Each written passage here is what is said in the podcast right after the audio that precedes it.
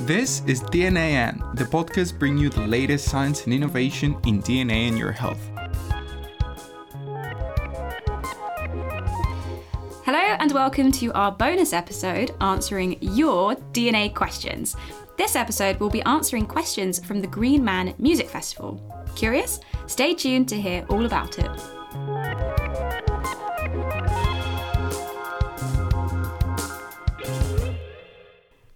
Hello and welcome. We are your hosts. I'm Hannah. And I'm Angelos. Today we're answering your questions from the Green Man Music Festival, where members of the UK Genetics Society volunteered to run a stand in the science area of the festival called Einstein's Garden. Joining us today is one of those volunteers, Mike Pointer, who is in fact a podcast host himself. Mike, welcome to DNA And.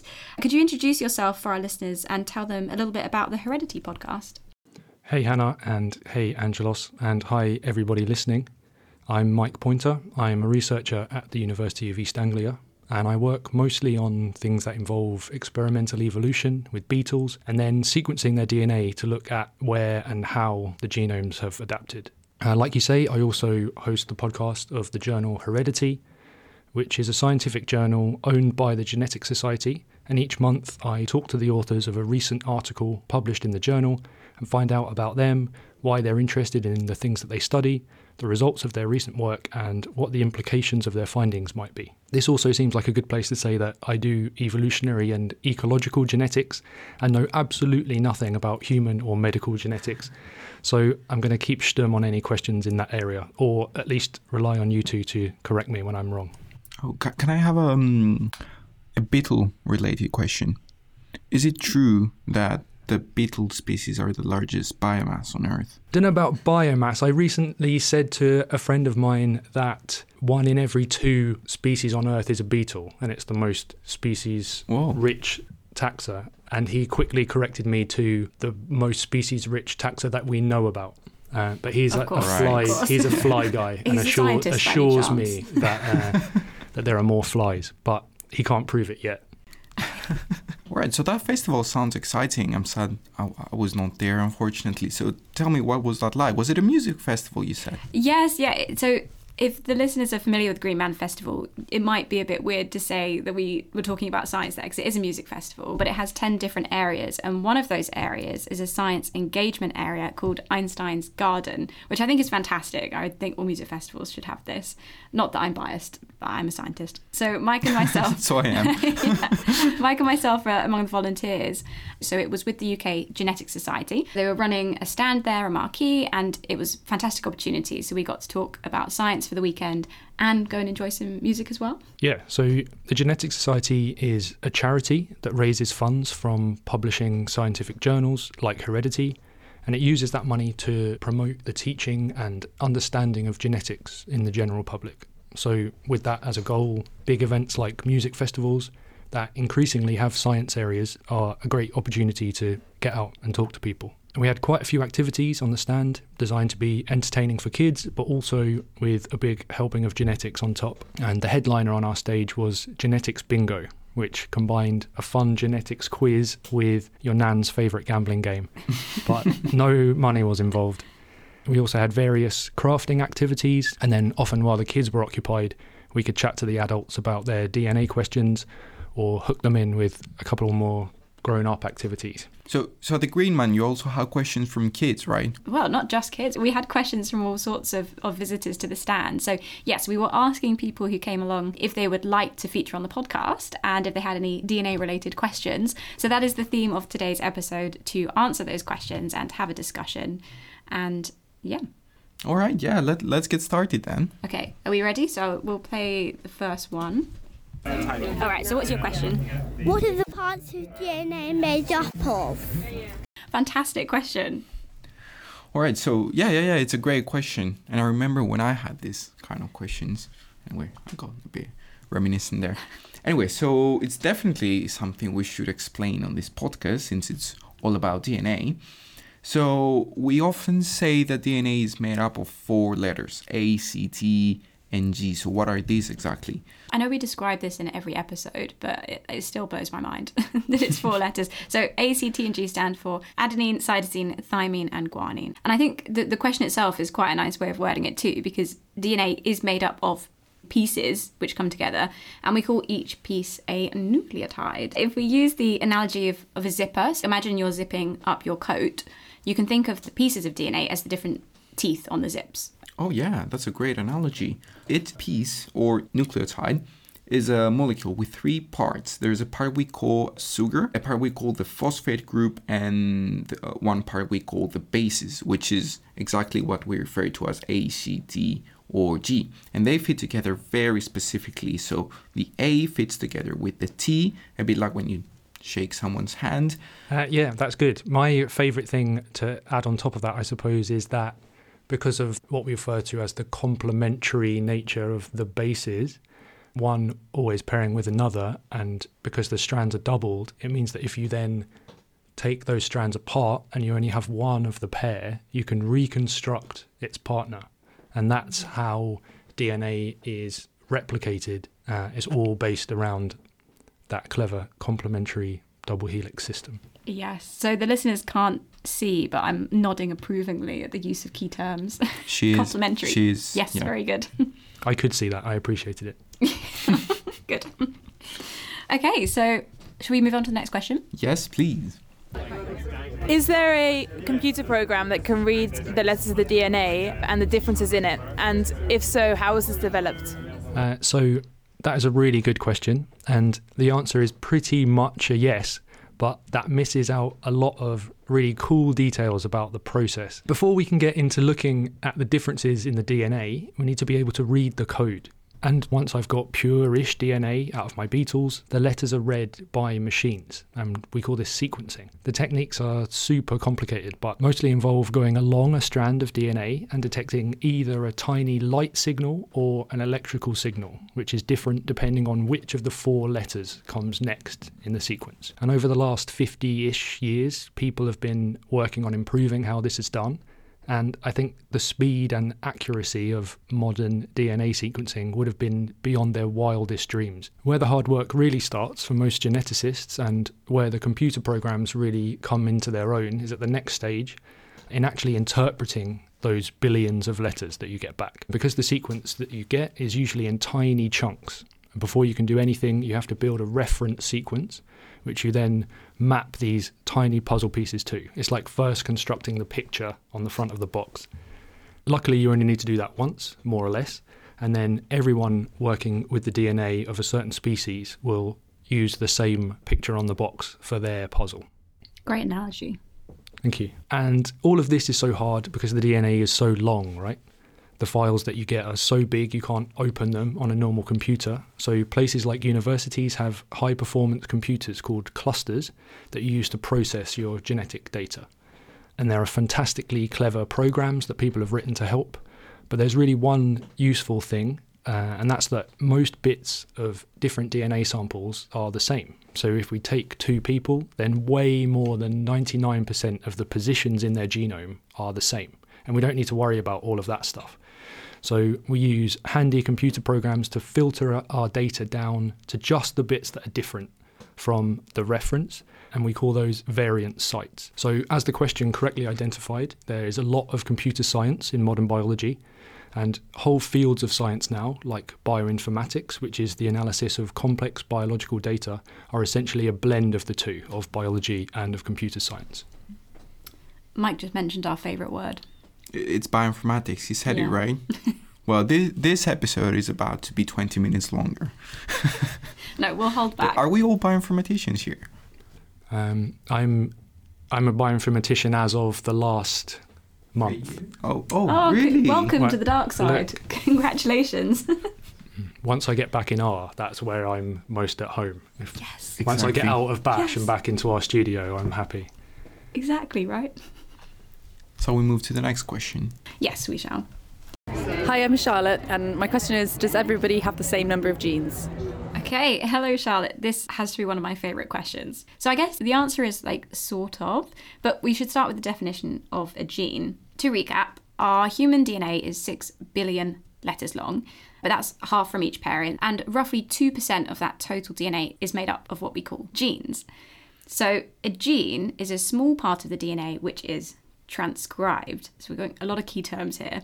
So, if you're not familiar with the technical term transcribed, it's what we geneticists say when a piece of DNA is recognized by specific machinery, which comes along, reads it, and creates a messenger molecule, which can then be read to create a protein. And that step we call translation. So, I've got a new analogy for you. All right. Yeah. You ready? Let's hear it. So, to describe, uh, well, to describe transcribing. So, if you imagine a cell as being a city, and in the middle of the city, there's a great library which contains all the instructions for creating the city and making it run. But there's only one set of instructions in the library which explain how to create each thing. So, say you want to create a thousand, I don't know, teapots, and the instructions to make a teapot are there's just one set of those instructions. They're in the library in one specific paragraph in one book. So, what you have is lots of people in the library who write out and copy that specific paragraph, and then they post all the copies out into the city, into the factories, which make all the teapots. Pretty nice. All right. Yeah, it's good. I like the analogy of postage because we call messenger RNA. Yeah, yes, yeah, exactly. So it's called messenger RNA, which Right. is transcribed from the genes, and then that exits the nucleus and goes into the cytoplasm where the factories, ribosomes are, and they make proteins. So yeah, and genes have actually specific symbols made of A, T, G, and C at the start and at the end of a gene. So so this machinery would know, okay, so I'll start transcribing from here on until there. Yes, exactly. So in total, humans have just under 20,000 protein coding genes that we know of. Actually, we have way more than 20,000 proteins because each gene can make different versions of the same protein, but we don't want to overcomplicate it. But we could overcomplicate it more, right? Yeah, there are a lot more genes too, but instead of containing the instructions for proteins, they do things like control the activity of other ones. Yes, non coding genes, we call them. Uh, yes, and there are all kinds of extra complications. So, for example, one is that we have sex chromosomes. So, the human X chromosome is about three times longer than the Y and has nearly 20 times more genes.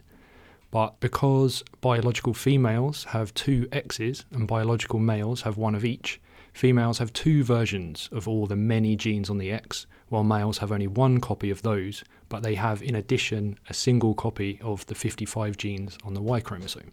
So if you're counting versions of the same gene as one gene, I think you have to say that males have more genes, but they have fewer copies overall. Yes, although as a biological female, I think uh, the overall genes is probably more important. I thought you might say that. Um, but anyway, so there's also people who can have an additional chromosome, for example, although that's connected with health implications because the, the human body is quite finely tuned to the expected number of genes. And on a smaller scale than a whole chromosome, there can also be what we call structural variants. So they can cover thousands or, or millions of those letters. So they could be pieces of the DNA which are deleted or pieces of the DNA which are duplicated. And many of these regions actually will not include genes because remember we said only 2% of the DNA is genes. So these variations could occur in that other 98%, which are not genes, um, but they can occur where the genes are. Yeah, we actually discussed an example in our last episode on pharmacogenomics, search for DNA and drugs, where 1% of the population has a duplication of the gene called CYP2D6, which encodes the machinery which activates the painkiller codeine by converting into morphine. And in that specific example, the consequence in that these individuals have ultra fast metabolism of certain medications. Yes, so to answer the question, we all have roughly the same number of genes, but there can be some variation. So that's a, sorry. So that's a duplication of that gene, but the two copies are doing the same thing still. I would argue that that's not more genes. Ooh. Well, Ooh. Well, it goes it goes back to Well, our yes, copies of the same same gene, more genes, right? And I I see what you I mean, think yeah. there are multiple ways to think about it. I think it's a, if it's a duplication of a gene, then perhaps it's not more genes. But then, of course, like with that redundancy, the extra copies could evolve to have different functions. In which case, I would then concede that it's a different gene. yeah, right, so Excellent 30 point. minutes longer this episode. no, no, that, that's a really good point. So it depends when you if, if you're looking at it in terms of the absolute number of g- physical units of genes or unique genes that are different. Yeah. Yeah, interesting. we'll have to follow this up in a in another episode. Arguing about what a gene is. Yeah. That sounds like a great episode. Uh, but, but Gene bef- and the before we start arguing, should we move on to the next yeah, question? yeah. DNA and the big gene definition controversy. Oh, no. Yeah, we'll just figure it out in 20 minutes. Hello, we are Sophie Brett and Bea Gonzalez, uh, coming from Manchester, and we have a question. Um, so, if you're albino, is it that you don't express certain genes, or is there a gene for being albino? Thank you very much. Uh, so, having said that I was going to stay out of the medical genetics, I did some reading on this, but I'm going to defer to you guys afterwards. So, from what I've read, albinism is a collective term for a few different things, all relating to the amount of melanin that people produce. Melanin is made by cells called melanocytes, which are found in hair and skin and eyes, and there are several proteins that go into making it and there are several genes contributing to making those proteins, and that means that there are several ways that the process can be interrupted. So, to get back to the question, it's certainly not as simple as there being a single gene for being albino. It's more like there are several genes that can affect melanin production, in which genetic variants can occur, and we might say that they have a different version of the gene, and this will be inherited from their parents, or there may be random genetic changes in that individual as well. However, there is one form of albinism that's controlled by a gene on the X chromosome, and as men only have a single copy of genes on that X chromosome, they can inherit albinism just from their mothers, whereas their sisters will likely only have a single copy and be carriers of albinism without being albino, or showing the phenotype, as we say. Yeah, I think Yeah. that was a great explanation. Yes, Do you want to come over to medical genetics? Uh, no, I'm You'd good. be very I like, welcome. uh, um, so I, I quite like the question because it was if you don't express certain genes, Yes. more key terms. Yeah, she's done her homework. Yeah, I'm loving it. So we should explain. We use the term expressed when the gene instructs the machinery to produce that messenger molecule. Take the letter that's posted. That's how I'm going to describe it from now on. Um, and we say it's not expressed when the messenger molecule is not produced. So if we go back to your analogy, is it not expressed when the letter is not posted or not written? You're Sorry, I, ju- I just wanted to overcomplicate things again. Oh, but if we do want to get complicated, okay. So you can get messenger RNA molecules that are transcribed from the gene. So you would say the gene is expressed, but there could be a genetic variant which impacts the stability of the messenger RNA molecule and actually mean that the RNA is d- degraded, it's broken down before it's posted. So we measure gene expression by quantifying the amount of letters in the post, right? That contain that paragraph from the library. Hmm. So you described more than one part in the process where the expression can be interrupted, and is one of those more difficult to detect with RNA-seq than another. It's like hmm. they're a way that we would think that it was either expressed or not when it wasn't actually the case. I, I guess so. I mean, that's something I've never thought about before. Yeah, it's, it's, a, re- it's a really good point because what we're observing is what our experiment's able to tell us. Yes. So usually with RNA sequencing, we're looking at RNA molecules that are in the cytoplasms. They've already been posted, mm-hmm. right? But you can do single nuclei RNA seq, in which case you're looking at the RNA which is in the nucleus still. So that's the letters before they've been posted. So I think yeah, the definition's probably a bit subjective in that case. Hmm. This is why you don't ask a scientist different questions because they'll go on about it Sorry. happily.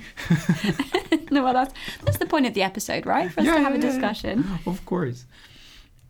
My name's Bill, and my question is what do you think of direct to consumer genetic tests? Ooh. Do you think Bill is working for a company doing direct consumer tests?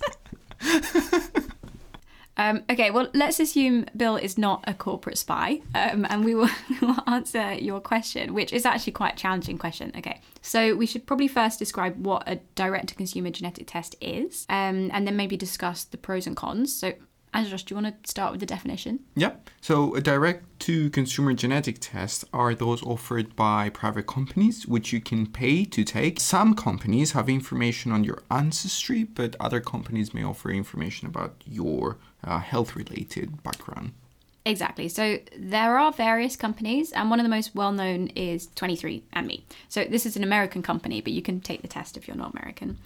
And since this is a DNA and healthcare related podcast, uh, we'll focus on this side for the discussion rather than the ancestry. So I think the first point to make is that direct to consumer genetic tests are absolutely not recommended or designed to diagnose any medical conditions, but many do contain these health related reports. So we'll use 23andMe as, as an example. So actually, several of their reports that they give are approved by the FDA, but several of their reports are not approved by the FDA, not reviewed by them, but are based on their own research. And they do a lot of research, actually, 23andMe. So that's one positive. So they have, uh, for example, of the FDA approved genetic health tests include for the BRCA mutations, and these substantially increase risk of breast cancer. And some of the reports based on their own research include risk of type 2 diabetes, which we could debate, uh, coronary artery disease, and migraine. Hmm. Yeah, I would say that 23andMe is probably the most well established service. They have over 14 million customers, and I guess it's perhaps because it's so popular that the FDA have engaged with them on that. Um, the risk is maybe higher with other smaller companies who haven't attracted the same attention and might not have been held to the same high standard. Yeah, and also the reports tend to be comprehensive, meaning you buy a test from one of these companies and they send you back a whole bunch of reports. Yeah, one of the risks with direct to consumer genetic tests is that the technology can outpace the legislation and the lawmaking. And whereas in a hospital you have the protection in the form of a specific test which avoids incidental findings and a highly trained genetic counsellor to explain any results and their implications, which may extend to your family members, this isn't true for a direct to consumer test. Yeah, so th- these are all very excellent points, and I think the main advice is to exercise caution when looking at direct to consumer genetic tests. But we should talk about some of the advantages as well. So, for example, the technology to find relevant health information from your DNA can be really useful and can inform your lifestyle choices. And the technology is out there, but it might not be readily available through certain healthcare systems. So, for example, if you're a carrier of a genetic variant which causes a rare disease, that means you don't have the condition, but you would be at risk of having children with the condition if your partner, by chance, has the same rare variant. So, I mean, that knowledge is really powerful, right? If you know that you carry a variant and you know that your partner does, then you can seek out a healthcare professional and then they can help you find what your options are, right? Okay, and another example is with pharmacogenomics. And again, check out our episode DNA and Drugs. So the technology exists to inform you which medications you may be resistant to or which ones can cause you to have a bad reaction. But again, healthcare systems have yet to incorporate these tests. So direct to consumer genetic tests can provide you with the opportunity to gain knowledge which may be very relevant to your health, which you can then discuss with your doctor. Although actually, a lot of GPs aren't currently trained to interpret genetic tests, but there's ongoing initiatives within the NHS at least to change this. Yeah, we discussed that in the pharmacogenomics with with Emma, right? Yes. Could that be the DNA and drugs episode that we're recommending everybody listens to? Definitely not biased. So you mentioned diabetes risk prediction. So let's say I take this test. How does that output look like and how much should I trust it? Yeah, that, that one's a really good question, actually, and this is where a lot of the debate arises. So there's a bit of a difference between rare conditions and complex conditions. More mm-hmm. key terms, right? Complex diseases is what we call them, but I mean, these are conditions which are actually complex. But the true definition is that they're both influenced by genetics and by the environment. So with these rarer conditions, which tend to be caused by one genetic variant that's deterministic, it's very clear that causes the disease, then we can check if it's present or not. But with something like diabetes, which is influenced by hundreds of different parts of the DNA, which all contribute a small amount of increased risk along with the environment, it's very, very difficult to predict. And if you speak to most geneticists, they would agree that we just cannot predict an individual's risk of, of complex disease. It's it's a complex one. I wouldn't really trust it that much. It can be informative if it says you've got a very high risk. I mean, if that helps you change your lifestyle to be more healthy, that's always a good thing. But just remember that that's trying to predict based on what we know of. So, uh, my analogy for this one is like trying to predict somebody's age by looking at their shoes. Right. You're missing a lot of information because we just don't know about it yet. But if they are wearing platform trainers, they're probably not 85. Do you know? I don't know. I don't know. Uh, risky for the ankles. Right, so back to something a bit more relatable. So the question is if identical twins are zygotic twins, why are they not identical? How come we can tell them apart from looking at them? So this is a very well. Maybe you should first, Hannah, define what a zygotic twin is. So, a zygotic twin is when one egg has been fertilized and then it splits into two, and two individuals develop. Exactly, as opposed to two separate eggs being fertilized and just growing up Yeah, together. which is no different than any siblings, right? True. Indeed. Yes. So it's a very good question, and like a lot of the other questions from today, there are levels to the answer. I think the first level to this one is that even though the genes of monozygotic twins might be the same, there's a lot more than genes that goes into determining the phenotype of any organism, and that's just as true for humans. If you took two cuttings from an apple tree and then planted them both, you wouldn't expect the trees that grew eventually to look exactly the same, even though they're both genetic clones of the original tree. Great analogy. I think we're on top of the analogies today. So, for many traits, DNA is not 100% deterministic. The environment and the things you're exposed to as you grow also play a role. Back to the question can we tell apart identical twins just by looking at them? So, that one's quite specific to physical appearance. So, I guess face shape and face structure. Yeah.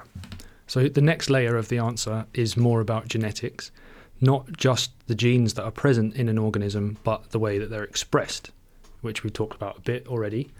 And that is called epigenetics. So, different types of chemical tags attached at different positions on the genome can affect how actively genes are expressed. And a person's epigenome isn't constant, it can change throughout their life, including in response to things in their environment. So, from the moment that a single egg splits and begins developing into two separate people, the little tags on their genome that alter the expression of their genes can start to diverge. And this process can affect all kinds of traits, including appearance. So, it's possible that it's contributing to differences between monozygotic twins. Debunked. Debunked. Yeah. The question was true, though. We can tell them apart. Oh, well, What's the opposite of Kim- debunked? bunked. Super bunked. Super bugged. So, um, sadly, actually, because I'm quite enjoying this, that is the end of our question list for this episode. Yes, that's Um, true. so, let's say a massive thank you to Mike for joining us today and helping us debunk and bunk other questions. thank you very much, Mike. Did you enjoy yourself? I did, but next time I'm going to bring loads of ecological genetics questions and make you answer them. Oh, oh no, we might Oh, struggle a bit. Yeah. Good. Now you- You'll know how I've been feeling today. Oh, well, thank you very much for being a good sport and joining us. Thanks very much for having me. You're welcome. So that's the end of the episode, and we will be, I think, repeating this uh, episode format and doing other bonus episodes where we answer questions because this has been a lot of fun for us and hopefully a lot of fun for you listening. So if you have any questions, please do send them to us. We have a Twitter handle which Angelos will share. Yes, of course, and that is at DNA and Pod with and spelled A and D and a capital P for Pod. Yes, correct. Thank Good- you. I've been practicing. Good job. Uh, yes, so we, we're on Twitter or uh, X as we have to call it. And you can also find us on Instagram, same DNA and pod. And we're going to be having a website soon, so please keep an eye out for that and just send us any questions that you have. Once again, thank you to the UK Genetics Society who both support this podcast and allowed us to attend the Green Man Festival as volunteers and to record these questions for today. So stay tuned and keep an eye out for the next episode, which is going to be DNA and COVID 19.